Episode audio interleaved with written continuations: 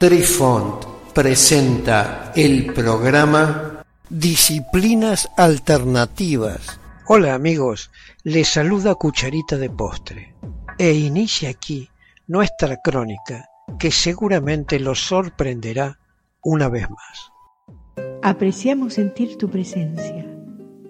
Comunícate con nosotros. Hazlo, Hazlo. vía Twitter en arroba trifón guion bajo media. Hola, soy Besitos de Sol. En el programa de hoy escucharemos I Ching, Libro de las Mutaciones, primera parte. El I Ching es un antiquísimo tratado oracular y de sabiduría. Se lo conoce como el libro de los cambios o mutaciones, debido a que y significa cambio. Chin es libro, tratado, sabiduría. Diferencias entre el pensamiento oriental y occidental. La forma occidental, ante un cambio en nuestra realidad, busca inmediatamente el porqué, la causa, en lugar de aceptarlo y protagonizarlo. El pensamiento oriental se basa en la idea del cambio. Las líneas partidas y enteras que constituyen el I Ching, formando luego trigramas, nos ponen de manifiesto los cambios a los que están sometidos todos los sucesos de nuestro mundo. El I es uno de los cinco libros fundamentales del confucianismo. Tiene más de 3.000 años de antigüedad y los símbolos usados para las predicciones son más antiguos, aproximadamente 5.000 años. Estas características lo hacen uno de los libros más antiguos que han sobrevivido en todo el mundo. El I Ching nos hace una verdadera previsión del futuro, brinda una clara visión del presente y ofrece indicaciones sobre cómo afrontar el momento actual que estamos viviendo. Va más allá de la pregunta formulada, poniendo al desnudo las verdades de nuestro inconsciente. Naturalmente, consultando el I Ching, se obtiene también la previsión de un determinado evento que dependerá siempre de nuestra voluntad. ¿Seguimos o no las sugerencias del I Ching? El I Ching, en realidad, es mucho más que un oráculo. En Occidente, el I Ching se popularizó en su faceta de oráculo. Sin embargo, más que un texto adivinatorio, es una guía moral y un tratado filosófico y cosmogónico. Su función no es tanto predecir, sino llamar a la reflexión y proporcionar elementos para decidir sobre la base de la intuición. El texto que ha llegado a nuestros días no es el I original. Este sufrió varias transformaciones con el tiempo. Varias líneas de texto fueron eliminadas y otras agregadas principalmente para hacerlo más comprensible y enriquecerlo. El I Ching, o libro de las mutaciones, tiene como objetivo principal generar reflexiones sobre quiénes somos, cómo nos sentimos y cómo podemos actuar para armonizarnos con el universo.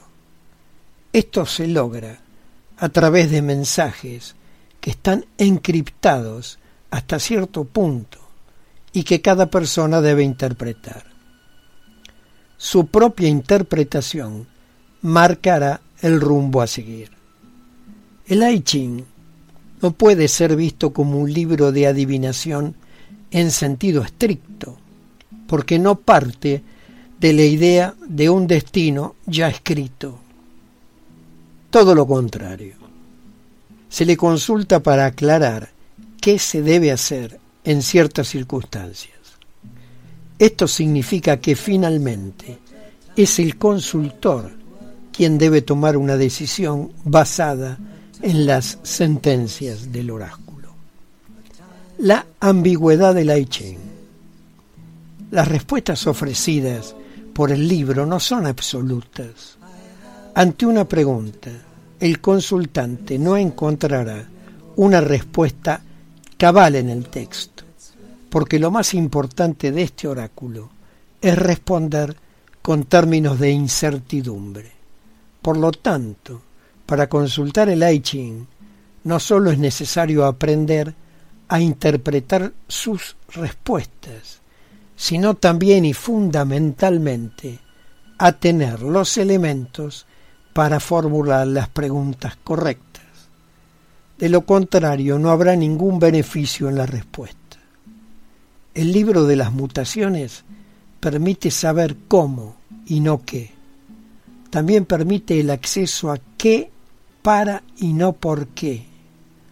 Al consultarlo adecuadamente, lo que parece enigmático en nuestra vida finalmente se aclara y tiene un significado.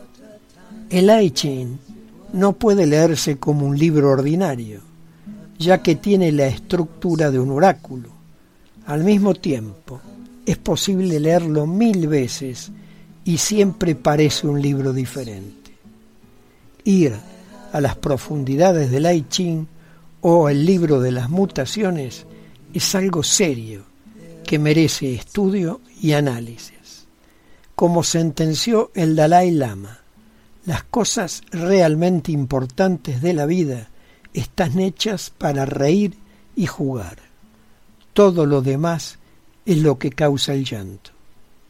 En resumen, el I Ching es algo importante, como algo que produce alegría e invita a la aventura de entrar no solo en los misterios del conocimiento ancestral del universo, sino en la aventura de profundizar en la propia psique, ya que realmente los arquetipos y figuras que nos presenta el libro nos llevan un viaje al mundo desconocido de nuestro subconsciente más profundo.